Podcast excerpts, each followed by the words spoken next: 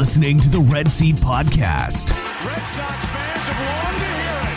The Boston Red Sox are world champions. Hosted by Jake Devereaux. It's gone. It's into the bullpen. This game is tied. This game is tied. David Ortiz. David Ortiz. David Ortiz. Featuring Keaton DeRocher and Bob Osgood. Sale winds, he fires. Swing and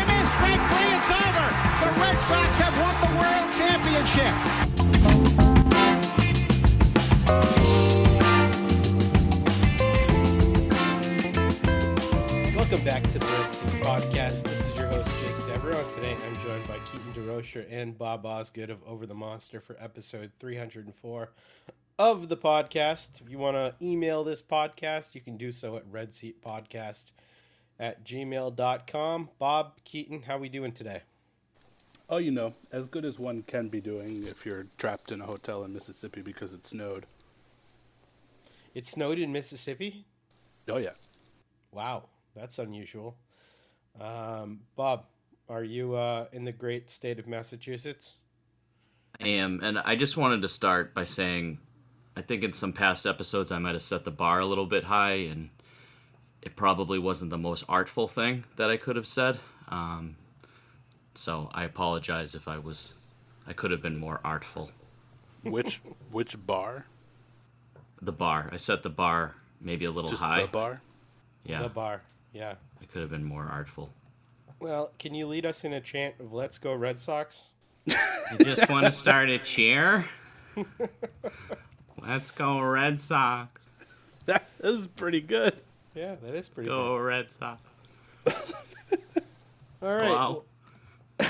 Well, on today's episode, um, we're going to be talking about Tom Werner, who is kind enough to join us on the podcast, and um, we're going to be talking about some comments that Breslow made, uh, the January fifteenth um, signings that the Red Sox have made, international signings, and then we're going to get to some Boston team rankings in the uh, following categories: relevancy, closest to a championship, and future you are most confident about. And then we'll get some listener questions and get on out of here. But let's get started. We have a lot to talk about today, and I think we should lead with the Breslow quotes. Um, in an article with the Boston Globe, uh, he was quoted as saying um, that essentially, uh, well, I'll just read the quote. This conversation probably quickly bleeds into the overall direction of the club and I don't think it makes a ton of sense to give up some of our prospects for pitchers that don't come with a ton of control just given the emergence of this young core around who we intend to build. He goes on to say, but I think uh, the reality is that it's going to require a step forward from the young position players, require the build out of talent, of a talent pipeline, of arms that we can acquire, we draft, and we can develop internally. And it's going to require aggressive player development in the minor leagues and the major leagues. So guys that we think are the next wave, Mayer, Anthony, Teel, that group, are not just big leaguers, but impact big leaguers. The convergence of all of those pieces is the fastest path to a World Series team. We want to build this thing in a way that's not just quality once in a while, but quality paired with consistency. So all of those quotes were in relation to, um, you know, him being asked about kind of missing out on the the main goal of this offseason so far, which is uh, acquiring high level pitching and generally just high level talent for the full throttle Red Sox. So let's start with you, uh, Keaton. What were your thoughts on these quotes about waiting for this next tier and sort of looking internally rather than externally uh, when building the next, you know, future championship team? Yeah. I had uh, two thoughts. One was he just said not like two weeks ago that they need to be prepared to trade top prospects for talented, young, controllable pitching, which immediately set off all the uh, Logan Gilbert, Kirby stuff. Um, but now he's saying those same same people we should be prepared to trade are uh, now the, the core of the team and aren't going anywhere. So it was, a, a quick 180. But my second thought was great. Someone finally said what we've all known for years. And uh, I, while I feel better about that, it doesn't make it any less annoying. But this is the first time that they've somebody from the organization has acknowledged what the plan was. I mean, this was essentially what Bloom was trying to do, um, but wasn't quite as effective as uh, Breslow at least appears to be through uh, one off season, but or you know partial off season. But it it's just it feels a little bit of better, or maybe offers a little bit of relief that um, they're now saying it out loud too, instead of saying, well, I guess it, they started the offseason by saying they were going all in, just like they had been at every every offseason or every trade deadline leading up to this, and now they're just kind of finally acknowledging it. And I wonder how much of that has to do with they were not competitive uh, in the slightest, and the guys that they thought that they had a chance to get to be complementary pieces to that young core as they grew, uh, they whiffed on everybody basically, and so they really kind of had to acknowledge it because they very clearly weren't going full throttle or whatever terminology you want to use. But this is what I've been asking for. I mean, this was my New Year's resolution here was to have the actions match the words, and finally the words are matching their actions. So uh, it doesn't make it an, any less annoying. Doesn't mean they shouldn't have said this years ago, but the fact that they at least now are coming around and somebody is saying it that there's going to be a bridge year or two before we really kind of pump up this young core and we still want to kind of you know focus on that. I'm okay with that, but I just the frustration from my end just came from just blatantly lying to the fans about trying to field a competitive team and then not coming anywhere close. So I just feel happy that they said it and now their actions match their words, and I hope that that continues and they don't uh, start trying to pass around a bunch of bullshit again. Do you feel better now that they've said the quiet part out loud, Bob? I don't. Not at all. I think that's a, a really good point, Keaton, that you made about the controllable pitching because I kept thinking, wow, they want three, four years of controllable pitching, and we did segments breaking down who might possibly be fitting in that category in Seattle and on other teams. And then did they think that they weren't going to have to give Mayer, Anthony, or Teel away to get young, controllable pitching that is going to have three or four years remaining? Like, I, I don't know what they were expecting to trade in that scenario. They certainly weren't going to get a number two or ace pitcher for that. So, yeah, they did a 180 on that. They did a 180 on the full throttle. They've been lying the whole off season. They've been kicking the can down the road for five years. They were so afraid to admit to a rebuild, where I feel like if they just did that in 2020 or 2021 and said that this is going to be a rebuild for a couple of years and then our window starts here and it's like if they just came out and said things and weren't so cowardly about all of it then maybe i would understand it more but they are finally saying this at the end of the offseason of year number five of this you know the 20 21 22 23 and 24 seasons that all just feel like mini retools and they're giving out more one and two year deals you know, this time around, it's not Garrett Richards, it's not Martin Perez or Michael Wacha or Adam Duvall, but it's different names. Might be Adam Duvall still. Don't don't uh, It, count it your might be Adam Duvall again. Yeah. And it's Uh, Tyler O'Neill and it's Lucas Giolito. And yeah, Full Throttle was a bunch of bullshit, and going after starting pitching was too.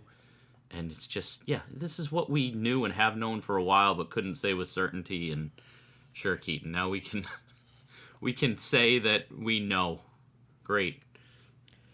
Yeah, I mean, I I guess I feel two ways about this. You know, I I kind of feel like I'm happy that they finally admitted that this is what they're doing, but also I'm disappointed because I did think there was enough public ple- pressure on um, the Red Sox ownership to start spending again after the Bloom strategy didn't work out. And, um, you know, ultimately, like we've been over this on the show before, but I think it's worth saying again.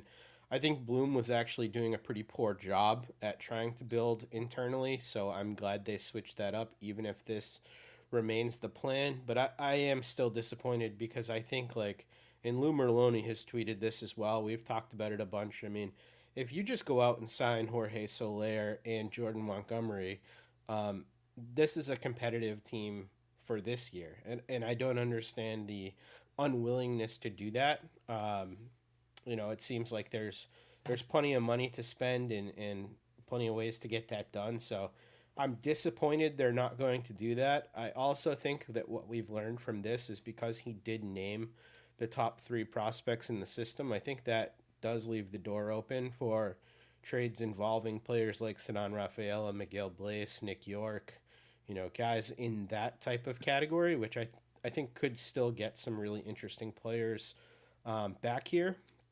And he's shown a willingness, Breslow has, um, to be willing to deal uh, players from this team, and he's you know he's he's already made a number of deals so far. So I still feel better about the direction of the team, but I can't help feeling really disappointed that like the roster that the Red Sox have right now is probably pretty close to the roster that they are going to go into this year with in spring training because to me this probably ends up being like best case scenario a third or a fourth place team. It's hard to imagine this team competing for a playoff spot with the way that it's currently constructed. Yeah, I mean, and you, you're referencing the three prospects, and they're really kind of putting it out there that those are the three guys that are going to be the next core alongside Casas and Devers, and it's very possible, but it's really unlikely that all three of those are going to hit. And I thought Dan Dan Secretary had a great tweet last night. He said from 2010 to 2019, 32 players were ranked as top three prospects on Sox Prospects website, and 18 of those 32 were fewer than two WAR for their entire career. 13 of those 32 were zero or less, and two of the guys that we're talking about that were positives were Xander Bogaerts and Mookie Betts, and we know where they are now. Um, we've talked about the prospects that go at the trade deadline and what the percentage of those that hit. I mean, it's not impossible, but it's really unlikely that all three of those are going to be core pieces in the long term. And they're throwing those names out there. And you're right, they're identifying who are kind of the untouchables, it seems like, and that they might move some of the other guys. But it's none of those are a sure thing. Um, hopefully, two of them are. Yeah, I, I just don't get the the unwillingness to spend money here, um, especially we got a little bit more data from Breslow about what the rotation is going to look like. He identified Giolito, Bello, Kutter Crawford, and Nick Pivetta as being locked into the first four rotation spots, with Tanner Houck, Garrett Whitlock, and Josh Winckowski uh, battling out for the fifth spot. Um, that was a little surprising to me. I would have assumed that Tanner Houck would have been locked into that spot. So kind of interesting that he still views Tanner Houck as sort of a fringy starter there. But it, it's not um, difficult to imagine like what the stability of a Jordan Mon- Montgomery would do at the top of that rotation. Um, you know, a guy who's going to take the ball every fifth day, very durable.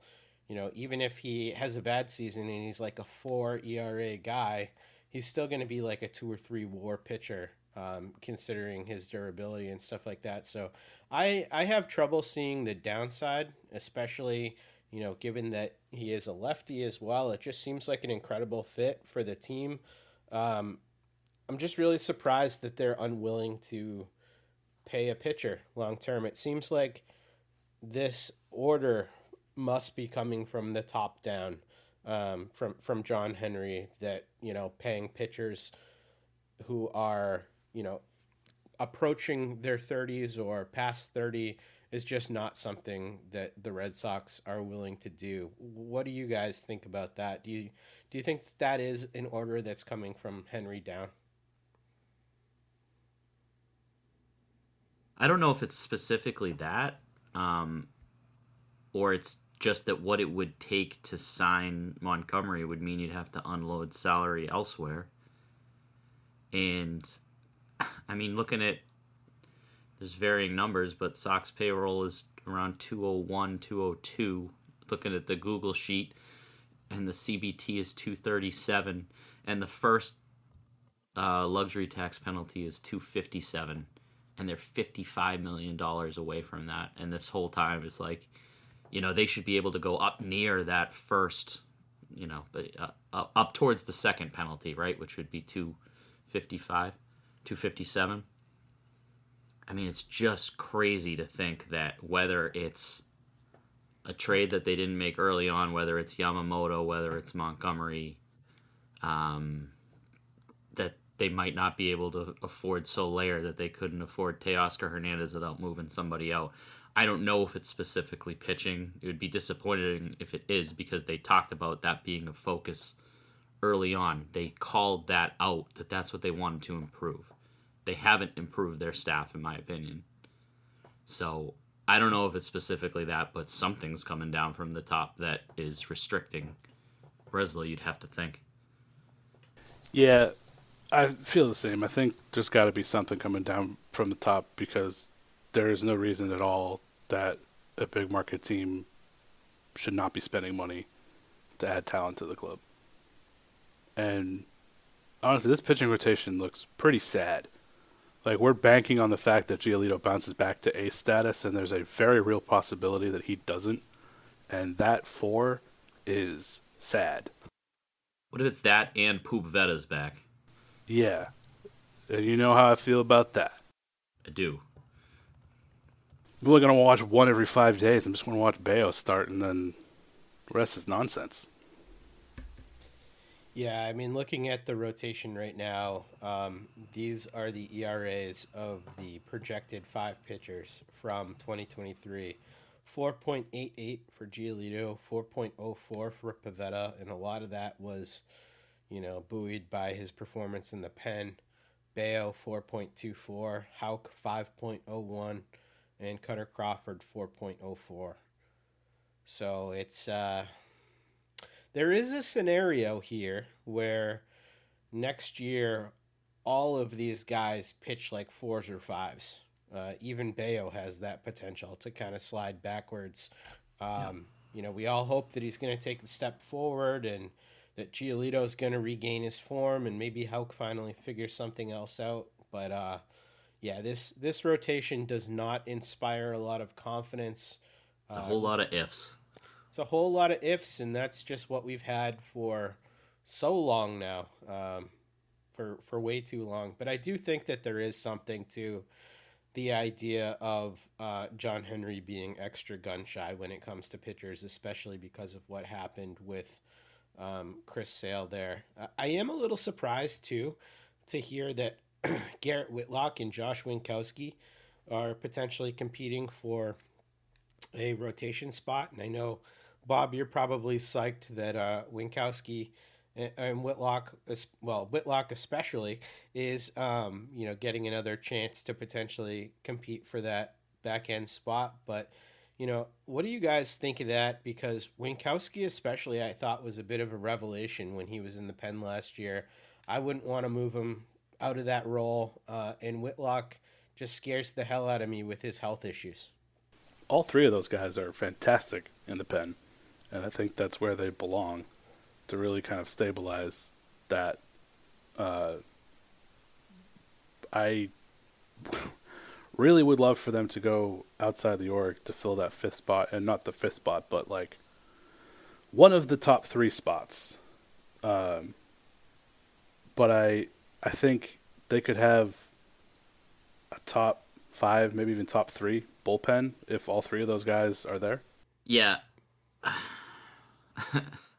I mean, I'm I'm I'm gonna make the same case that I have before. I, I think that Whitlock deserves a shot to compete for the fifth spot, um, but I also think that they need another starter. Now, I was anticipating Whitlock competing with either Pivetta or Kutter Crawford for that spot, and that there's a good chance that one of them um, beat him out for that job. I think that he's putting two of those as definites, which is interesting. Um, I don't know. I I go back to there was a stretch of five or six starts where Whitlock was going six to seven innings per start, and that was this past year. That's not two years ago. That was in May and June of this year where he was keeping his pitch count down 85, 90 pitches. His changeup was excellent, and I wrote an article about this earlier in the off season, kind of about that stretch. Um, I understand, and I'm not gonna like be irate if he ends up in the bullpen. I'm just not surprised that they want to kind of give that one more shot. I am surprised by Winckowski. I don't really understand what the benefit of that is. It didn't work out too well in the rotation the first time around. He's kind of found a role that he's comfortable with and that he at times thrived in last year. And, you know, I, I'm guessing it's the kind of thing where it's just to keep him stretched out. And maybe he ends up transitioning to be a long man, someone that can go multiple innings in the bullpen. So they want to stretch him out earlier in the year. I, I would be really surprised if he was a starter in April. I also just want to point out that while you're right, there was that stretch where he was going six, seven innings an outing. It was three games. That he went, that he went what? He went six and a third, seven and seven in three straight starts uh, in June. Yep. There was only three starts. Only three. Yeah, and then he got hurt right after that. So that was his. And he had a seven inning outing in April. So of his first eight starts of the year, three of those he went seven innings, and one he went six and a third, and then he got hurt. So it wouldn't surprise me if he got hurt again, but I think early on it was tracking pretty well, and then he got lit up a couple of times, and then he got hurt twice, and the end of the year his ERA was five fifteen, and it looked terrible. Well, the bottom But line I think is they this. extended him for a reason. we we should not be discussing Garrett Whitlock needing to be auditioning for a spot in the rotation at, at this point. You know, it like even in your scenario where he's competing with uh, Kutter Crawford and Nick Pivetta for a spot, like y- you still feel better about that than than what's going on here with those other two guys completely locked in. Um, Yeah. So yeah, it's it's definitely a sad state of things, and I think that um, Werner, who's been getting roasted for his full throttle comments, um, had uh, some more comments to say in a Sean McAdam article. He said, maybe that wasn't the most artful way of saying what I wanted to say, which is that we're going to be pressing all levers to improve the team. In the end, nobody's happy with our performance the last few years. Some years we go after somebody who is about to be a free agent or was a free agent as it pertains to Trevor Story or Rafi Devers. And then he went on to talk about um, his unsuccessful run uh, at Yoshin- Yoshinobu Yamamoto, 25 year old Japanese starting pitcher. He says, certainly aren't happy with the current roster as it was at the end of last year. So if I was going to say it again, I wouldn't say that would say that we're pressing all levers uh, and we weren't going to be happy with just one method. That includes free agency trades or talent from triple or double A. In the end, we don't have a line in terms of our payroll that we look at as much as at as much as trusting that Craig is going to deliver on his assurance that we're going to be competitive. So my my first couple of takeaways here from the word salad uh, put out by Werner is he's kind of putting a whole hell of a lot on Craig Breslow, especially that line as we look at it as much as trusting Craig Breslow is going to deliver on his assurance that we're going to be competitive. Like it just feels to me like a pretty shitty thing to do to the new general manager to come in and be like, "Hey, listen, uh, I want to contend. I want to contend on the cheap. And by the way, you can't sign any of the top starting pitchers out there because we're just not going to green light anything." Like, what the hell is that? I think the main thing with this is the lack of a timeline. Because you can say we're trusting Craig to deliver on his assurance that we're going to be competitive, but competitive when? Because through Craig's own words, It's not this year. So, does he have a three-year plan to have a consistently competitive team? Five-year plan? One-year plan? Or are you just saying we'll get there eventually? We'll see. Craig is going to deliver on his assurance that we're going to be competitive. Yes, Tom. You can turn chicken shit into chicken salad with the same payroll and no path to improving the pitching that you're providing him. That was just I had the same takeaway. Um really as both of you because I didn't know what that we're going to be competitive means. I hope he doesn't mean this year that he that that's his expectation. He came in knowing full well that we have a strong farm system and a need for a stronger competitive team, especially one focused on improved starting pitching. It's immediately making Breslow the scapegoat, like before he's even done anything, which I wouldn't expect anything less. But also the fact that they're all skipping the winter fest is ridiculous. On top of that, but the line too that we don't have a line in terms of payroll, so w- Breslow could have been competitive in his offers to Yamamoto or for Ohtani or for whoever else, but they weren't even close. Didn't even make it to the final round with either of those guys, or they're continuing to whiff on all the free agents that were left. Yeah, there's no way. There's Yeah, no way this- that there wasn't a limit. Those things aren't matching up. Yeah, it doesn't pass the smell test, and also like when you're in you're in the position that the Red Sox are in right now, where you've been a bit of a joke of an organization for the last five years or so, and there's so much instability. Um, you're gonna have to kind of blow guys out of the water to compete with offers from teams that are legitimate contenders, like the Dodgers or you know the Atlanta Braves or uh, the Yankees or you know other teams like that. The the Red Sox have kind of done this to themselves, where they're no longer a destination that people want to go to if the money is close right now. So um, you know the money needs to be more than close. It needs to be better than everybody else. Do, do you guys believe that he meant to say that he'd be pressing all levers when he said full throttle? No, it's it's the same fucking thing. It's like your kid gets suspended for calling the teacher an asshole. He's like, well, what I meant was I was displeased with how he was teaching the geometry geometry proofs or something. Like, It's like what I mean. What I meant to say was he was a dickhead. it's just no. You said you said that. You meant that, and you had somebody put something together for you to walk that back and say it a different way that somehow makes less sense. Yeah, Yeah, I mean, my main takeaway out of all this is just uh, continued uh, disillusion with the ownership. Um, they just seem super out of touch, especially John Henry's uh, inavailability or unavailability, I should say, for um, winter weekend. I think that was pretty cowardly. Um, you know, it just doesn't look good, and I feel for Breslow. I think he's got a very difficult job here. I still am confident in his direction and his ability to to do this, but it's hard to not have higher expectations for the 2024 season based off of what we're seeing right now. Um, when it goes to the team and building for 2024, there's a little bit of news here. Apparently, the team is still in contact with Adam Duvall and Justin Turner.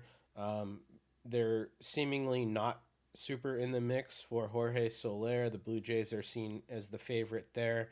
And for Montgomery, it's looking like the Rangers and the Cubs are sort of leading the pack uh, to sign Jordan Montgomery at this point. So, um, tough to expect many fireworks.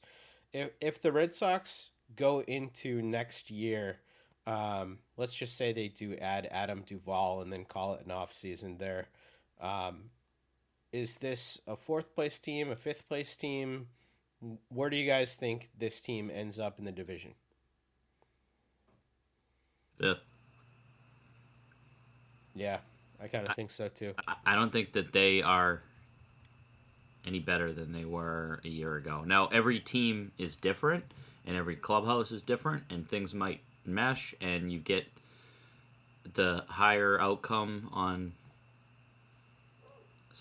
and we'll break all this down in future episodes, but you get the higher outcome on some of these variance players that anything could happen, especially with pitching. And we do have to remember that they were within two games of a wild card spot at the trade deadline last year when they did nothing and were using openers. So I think that the one thing that they've done that I would commend is put I think there's more of a plan for depth at pitching and starting pitchers at AAA that that kind of happened within trades. Like I don't think that they'll be using openers 20 or 30 times again next Well, they year. have Dick Fitts now. Right. So anytime that you bring Dick Fitts in, you've got that depth. I mean, if we're playing the paper game, uh, they're going to need to score seven runs a game to keep up with this rotation. So I don't think that's likely in the slightest.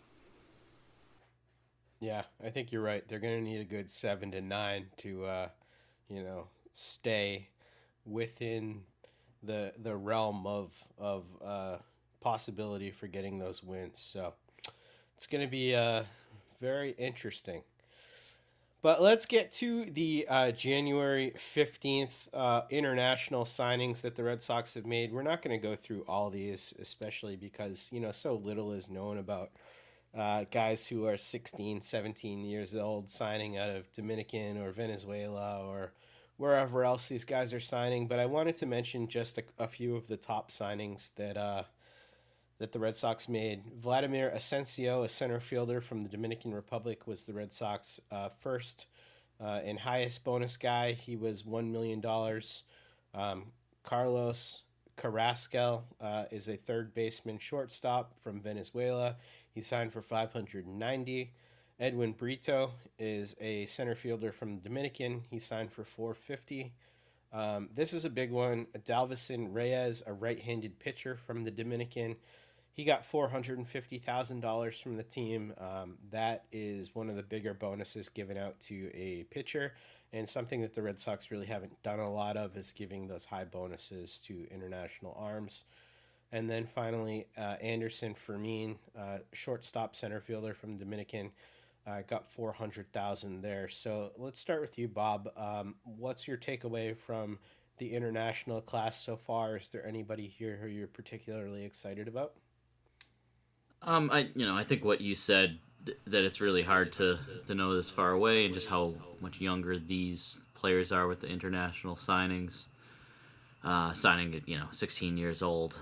I thought that the Baseball America write up on uh, Carlos Carrasquel, the third baseman from Venezuela, was interesting, just with his kind of six foot four size, easy power, and they identified him as um, one of the under one million dollar um, range players that could be a potential breakout. Um, I think that, as you said, in previous years they've really gone, and you could probably explain this a little bit better as, as we did on, on as you did on another pod that we were on. That you know the the quantity of pitchers that they've gone at and try to, you know, get different players in the lab and make improvements on their stuff and just going with quantity over quality with pitching is starting to we're starting to see that a little bit more as those pitchers get a little bit further up the list. Um, you know, between Perales and Gonzalez um, and Monegro, you know, things of that nature. So it, it is interesting to see them spend uh, a little bit more on on Reyes at 450 there. Yeah, I really like the write up on him. Um, he's 6'5, 180 pounds. They said he's a three pitch guy um, fastball, slider, uh, changeup. Um, and here's a quote from Eddie Romero. It says, He's got every physical element that you would want. He's just someone that we don't see that often in the Dominican in terms of the components of possibly being a front end of the rotation kind of guy. He has quality arm action, a smooth delivery without a lot of effort. Um, there's already some power to his repertoire, and we love the fact that for a guy his size and age, he's got good command. So, all of those things are super attractive in a young pitcher. So, that's the guy who kind of piques my interest the most. Um, Keaton, what do you think about this class? Is there anybody here that you're particularly interested in? Uh, Vladimir Asensio is the only one. Um, I think it's kind of, as you noted, it's a, it's kind of interesting this the the amount of bonus they gave to Reyes there, but uh, Asensio is the only one on their this class who was in the MLB pipeline top 50. And interestingly enough, he was at the same development academy that Miguel Bleis came out of, which is pretty interesting. But he projects as a very toolsy outfielder, more average than power, but probably average game power by the time he actually develops. A lot of speed, pretty good defensively. Interesting prospect. Obviously, it's going to be five, six years before we actually uh, kind of see some of this projection come to life. But um, him being the only one in the top 50 and coming from the same academy as Miguel Bleis, I think, is pretty interesting. Yeah, that's a good fact. I did not know that, so that is pretty cool. All right, um, let's move on to our next segment here. Um, you know, we, we thought it would be a good time, uh, considering the Red Sox haven't really done anything, for us to talk about the Boston team landscape. So we're going to be ranking the Patriots, um, you know, Red Sox, Celtics, Bruins in terms of relevancy, closest to a championship, and future you are most confident about. So let's go ahead and start with uh, team relevancy. This is kind of how much people are talking about these teams, um, the vibe in the city about like you know where these teams are in general. The way that I had it ranked, um, which I thought was kind of interesting considering the records of these teams, but I think it's Patriots one, Celtics two, Bruins three, and Red Sox. I'd say a pretty distant fourth at this point. How do you guys have it? I have. So I put the Patriots first, and I think that that, I think that I, I agree with you on that, but it's the most interesting part of it is that they were one of the three, tied for second, worst teams in the league. And it's really all anyone is talking about on the radio right now um, is, you know, the next coach and the GM and Bill Belichick and the draft and if they're going to take a quarterback and who that might be. And that probably will continue up until like April when the winter sports teams are heading into the playoffs. Um, and maybe the further that we get away from Tom Brady and Bill Belichick, this will fall off a little bit. But that's what's getting ratings right now. And it's really not close. I mean, it's been like 80 to 90% of what you hear when you turn on sports radio or the, the TV shows locally right now. And it just speaks to what happens when you have a dynasty over two decades. But, you know, there were four championships from the team that's in last right now as well. So it's really, it's just gravitated towards such a football town. Um, Celtics Bruins, like, for me, it's like 2A and 2B. I would agree that Celtics are slightly ahead, but this kind of gets split because most people are one or the other.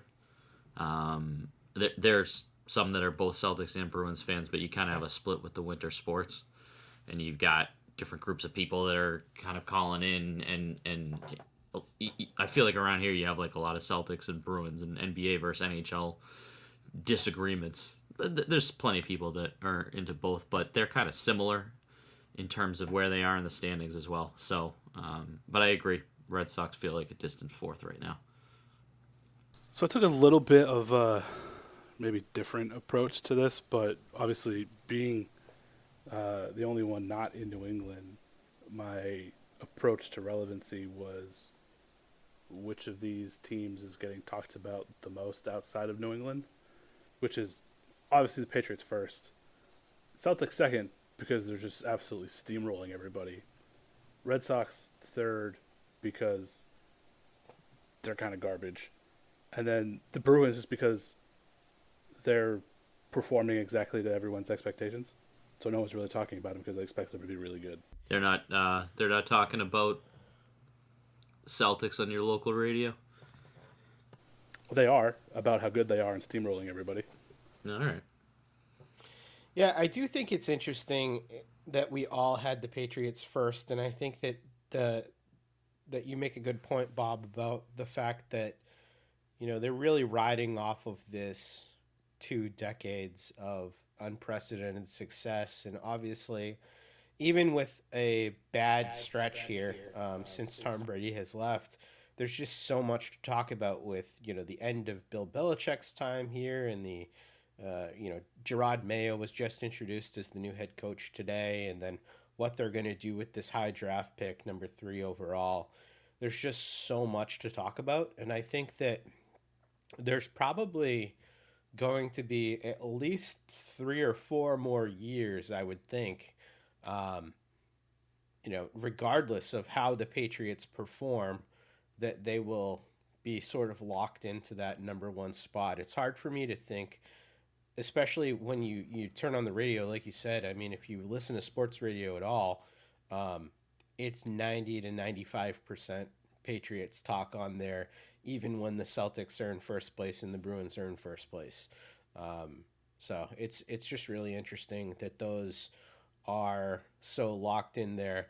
I do think it is also interesting, Keaton, that you know, being the only one of us who is outside of the New England area, that the first place Bruins are still talked about a little bit less than the Red Sox, and maybe that just has to do with, you know, other other parts of the country and how they look at the NHL. Uh, but I would have thought that that Chicago would have given a little bit more love with, uh, you know, Bedard madness and all that stuff going on in Chicago. Yeah, I think it has more to do with just the like generally the like not necessarily positive stories, but isn't it like the the thing to say with the news? It's like the um, the terror and other people's misfortune is always has the higher higher ratings. So The they tend Schadenfreude. yeah, so they tend to lead lead the news night with those, and so it's kind of like the Red Sox are kind of a dumpster fire right now, and people enjoy it. So they're talking about that more. Yeah, always good to see uh, the king dethroned. All right, um, let's close the book on relevancy and move to our next category Boston team rankings in terms of closest to a championship. Uh, the way I had this one was Celtics number one, Bruins number two, Red Sox number three, and Patriots a distant fourth. And uh, before I let you guys get to your rankings, I just want to explain my Patriots fourth here because I'm not sure that's something that each one of you guys are going to agree with. But I just think that the Patriots were a dumpster fire before Belichick got here and Brady got here. They have returned to being a dumpster fire. And I have. I- I'm actually scared to death of Kraft spending what Kraft spends on this team in a post Belichick, post Brady world. I think it could get really, really ugly around here with the Patriots. So that's why I even have the lowly Red Sox ahead of the Patriots in these rankings. You you want to start Keaton because I have the same order, but maybe you have something different, and that'd be more interesting. Uh, well, I had the Patriots ahead of the Red Sox. I think the Red Sox are the furthest. I mean, uh, Celtics and Bruins one two. I don't think you can argue with that. But I have the Patriots ahead of the Red Sox because uh, I know Jake, you were probably celebrating the fact that Belichick is gone, but uh, I wasn't so thrilled. Was really hoping he was going to stay. Patriots defense was still really good this year, and it was pretty obvious that really they just were they had such god awful quarterback play. Like I can think of like six of their losses that were um, one possession or or less. They had the ball with under two minutes, and Zappe and Jones just completely biffed it and couldn't run a two minute drill or just threw an interception or fumbled it away. Coughed it up with a chance to either tie or take the lead. Um, and like even just a marginally competent quarterback, and this team was probably like 500. So take this high pick, get one of these nasty young quarterbacks, uh, and I think it's it's going to be a pretty quick turnaround for the Patriots. Yeah. What do you think, Bob? So, I mean, if you just look at odds, you get the Celtics are three to one this year. They have to be first. Bruins are in that eight to one to eleven to one range. Sox are 35 to 1 to 40 to 1, depending on where you look. So we haven't had next year's football come out yet, but I, I figure the Patriots will probably be further than that. So that's for the first year. But then beyond it, even if they have a high pick that, you know, God willing, they use on a quarterback, Belichick would have used it on a tackle from Rutgers. But or Um, a navy a navy guy. Former lacrosse player. Keen's right about the defense. Like I think that's solid, but they are just so lacking in skill position offensive players that I think it's going to take a couple of years, like maybe in the third season, which would be after three Red Sox seasons. I could see the Red Sox, you know, hitting their contention window before that, but just barely. You know, I just think that that maybe year three building around a certain quarterback that they can bring in with that third pick is uh I don't know. That's the earliest that I think you can consider it. They might make the playoffs earlier than that. You know, Keaton saying that there were several games that they were in. They could have been a 7, 10, 8, and 9 team. And with a adequate quarterback, you a couple games of that. But I just, I, it's such a quarterback league. I just think they're a ways away from that. And, geez, they don't have a backup or a third string or anything that you could even look at positively. Thank God that nightmare is over.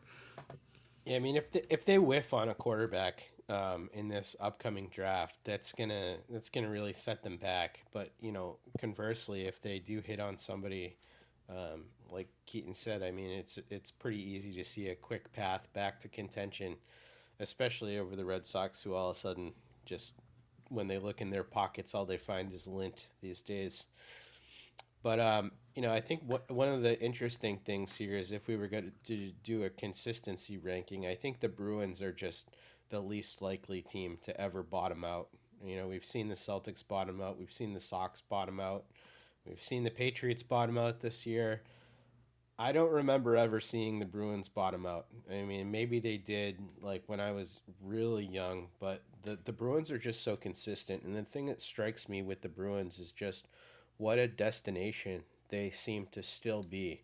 Uh, year after year after year in the NHL, people just want to come here, and, and guys want to stay once they are here. And I think that that is unique to the Bruins. Um, you know, I, I don't feel like the Celtics are a destination. They've had to build through the draft. The Red Sox are no longer a destination, and the Patriots post Brady are not a destination anymore. So I'm curious, before we move on to the future, what you guys think about my assessment about the Bruins being the only destination team. I think the Celtics are. Uh, I know the, uh, the contracts in the NBA being really short kind of put that on rotation, but I feel like this offseason there was a lot of guys that joined the team to do exactly what they're doing now and put them hopefully finally over the top to close one of these things out and win another title. Um, I feel like if they weren't attractive with um, Tatum and Brown, then those guys wouldn't have come here. But then um, with the really short contracts, uh, Tatum and Brown may not be here that much longer. Yeah, I, I agree with that. I think that the Celt I, I, I think that it's such a star driven league that the Celtics could still get players to go there, but you know, I'm not even gonna pretend to understand the salary cap and what they can and can't do from year to year because there's so many workarounds with that. that I feel like know, it they- changes year to year too. It's Right. right, a mind fuck to keep up with. And, Yeah, and- and, a I mean that's right now that oh sorry. I was just gonna say you need a PhD to like figure out the NBA Right. salary cap stuff. That's that stuff's insane. And I, I think the Patriots can get there. If you're asking right now, I, I agree with what you said about those other teams. The Patriots, I think, can get there because they have, you know, good ownership and now have a, a good history and a whole lot of banners up there that when, you know, and great fans to play in front of when it's not a 4 and 13 team. So I think they can get back there in a couple of years and be a destination. Um, but right now, no. All right. In the last category, uh, future you are most confident about. Um, and this has to do with prospects, ownership, all that good stuff. Um, for me, I ranked it Celtics 1, Bruins 2, Red Sox 3, Patriots four, and I'll just reiterate here, Patriots four because I just think that that that twenty year era was really about two people more than anything else, and I am until I see them succeed without those two guys, I am petrified of what the future holds for the Patriots, and I I hope I'm wrong because you know out of all these sports, uh, I like to watch baseball and football the most. Um, so I, I hope I'm wrong, and I will continue to watch the Patriots even if they are you know a four win team for for years. But uh, it just scares the hell out of me. Yeah, I know I said it was going to be a quick turnaround, but um, realistically, we're looking at a rookie head coach, youngest head coach in the NFL, and uh, a massive question mark at who's going to be the quarterback. So I think right now, as we're doing these ranks, I think the Patriots got to be fourth. I think you nailed it. I had the same, same four. So I guess you know you got to define how long the future is. If you if we're talking four Six or hours. five years, we're talking four or five years. You know, who I'm most confident about it's Celtics. It's, like I said, it's a star league.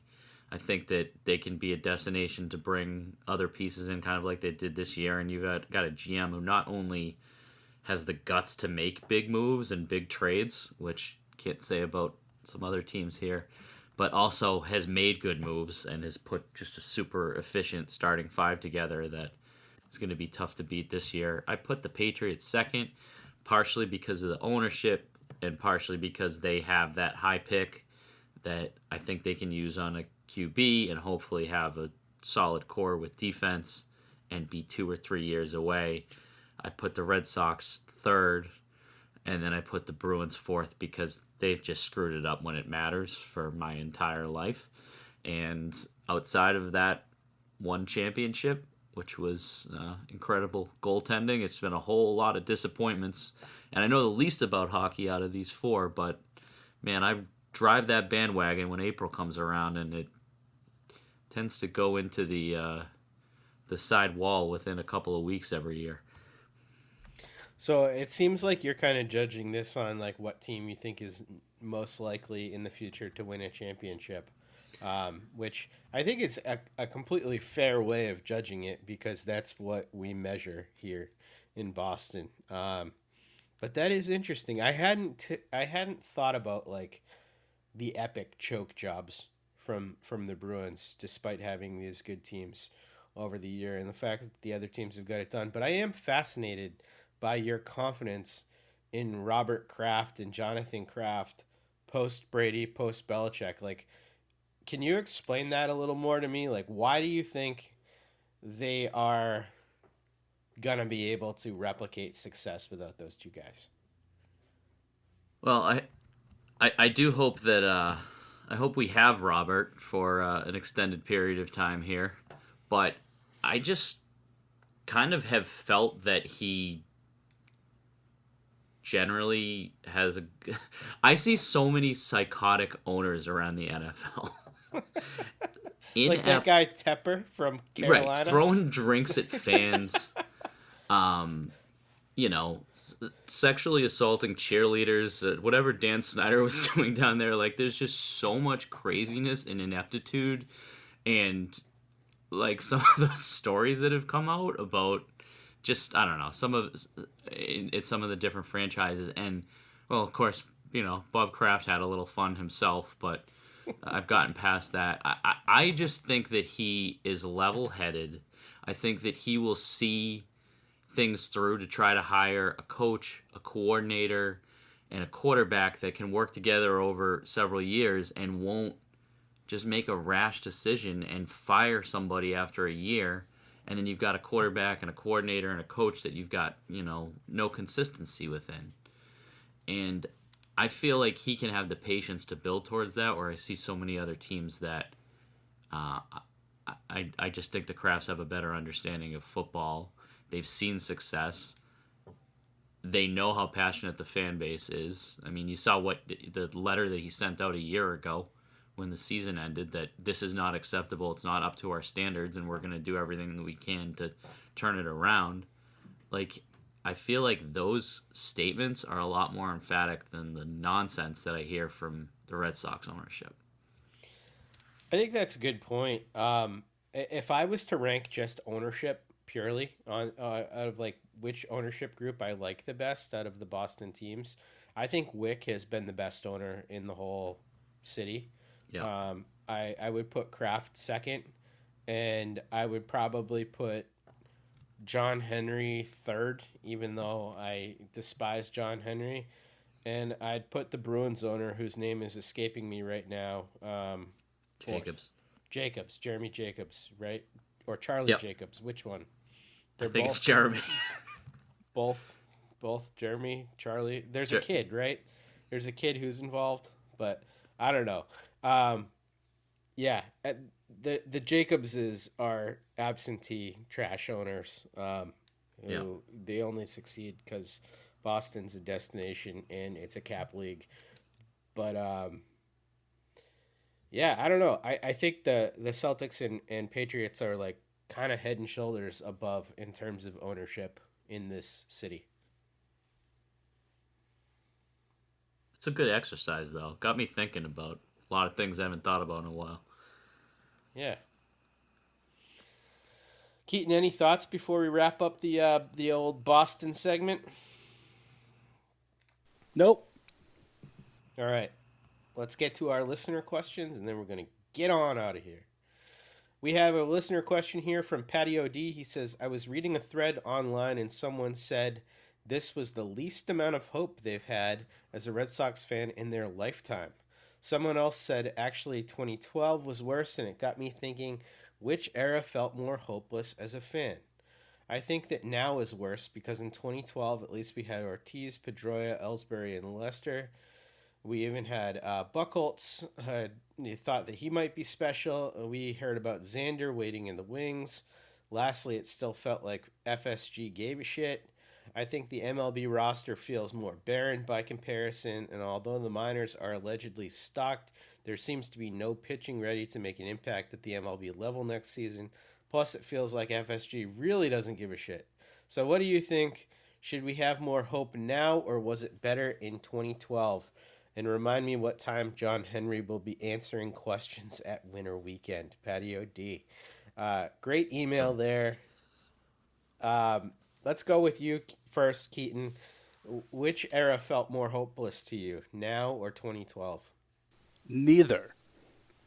For me, it was 2003. I'll tell you why. Because now and in 2012, at that time, we had done it.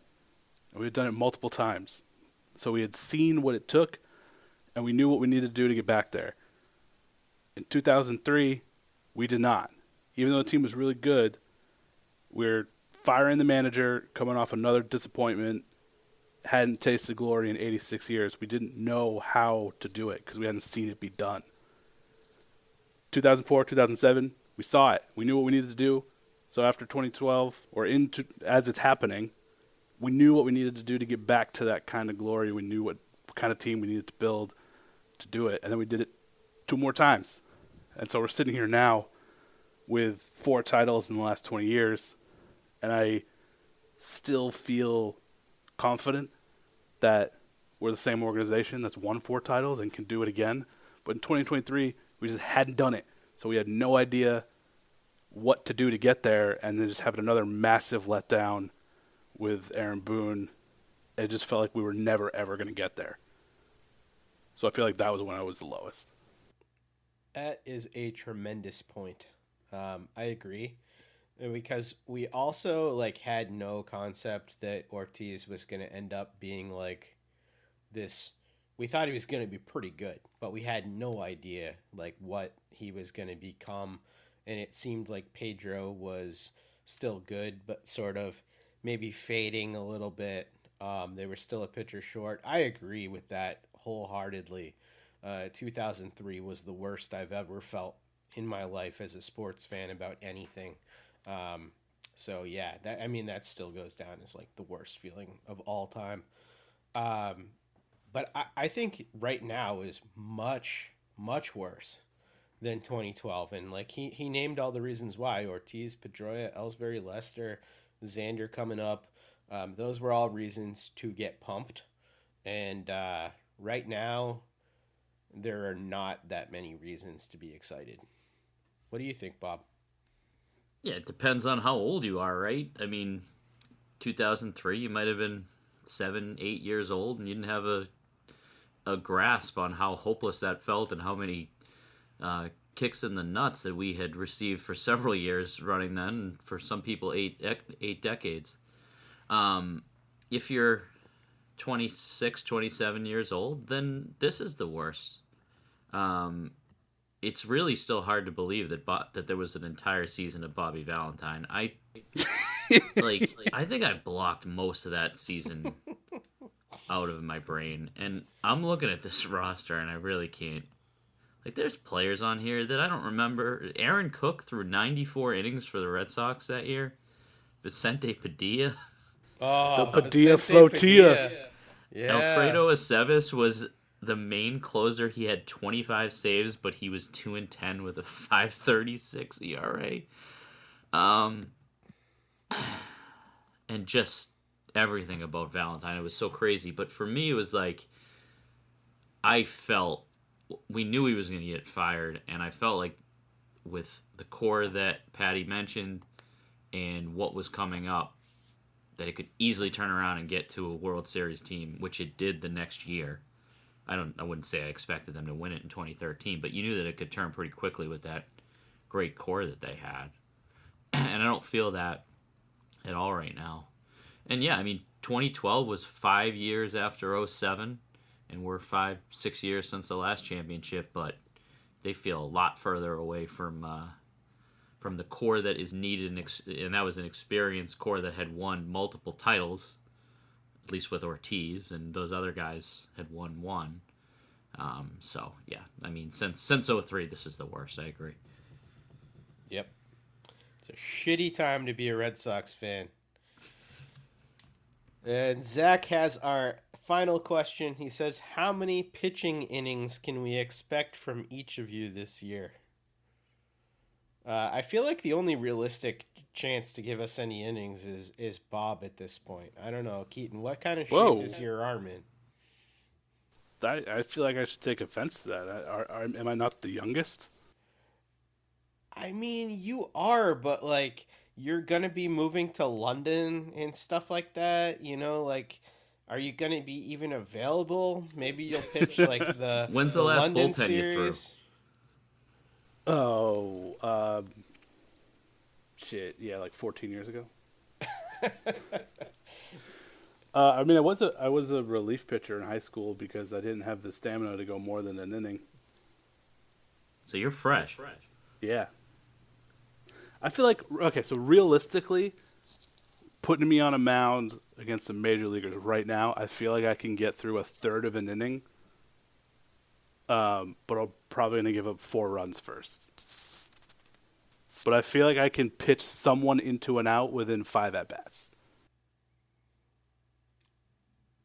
Well, that's better than I could do because I think I could, I could probably uh, get it over the plate enough for uh, a couple meatballs to be hammered out of out of Fenway Park. But uh, you know, I think I would essentially be a BP pitcher at this point. I'm looking uh I'm looking up our men's league website and I threw 44 innings last year. So I would say a year older. Let's scale that back to 35. How many outs do you realistically think you could get in a game? One. None. I think I can get one. Well, You could get somebody to roll over on one, right? no, you could get somebody to hit an absolute rocket at the shortstop that happens to land in a glove. Yeah, no, I'm I'm going a third of an inning because it's going to be a 420 foot bomb to the triangle. Right. Everyone's swinging out of their shoes and it, it's just short. I feel like I would get a swing and miss on my first pitch just because nobody would be expecting a 68 mile an hour meatball. I just so you think that they would be expecting you to throw 95 when they saw you in the mound. yeah. What? Here comes Jake Devereaux running in the bullpen. 68 miles an hour flat with no movement. You this- think someone's whiffing on that? Uh, that's a great way to end the show. All right. You can follow us on Twitter. You can uh, give me some tips on how to get some major leaguers out at, at DevJake. You can follow Bob at Bob Osgood 15. You can follow Keaton at the Spoken Keats. And uh, please give us a follow, rate, review. All that stuff helps us get into people's ears. And we appreciate you listening. We'll be back with you next week.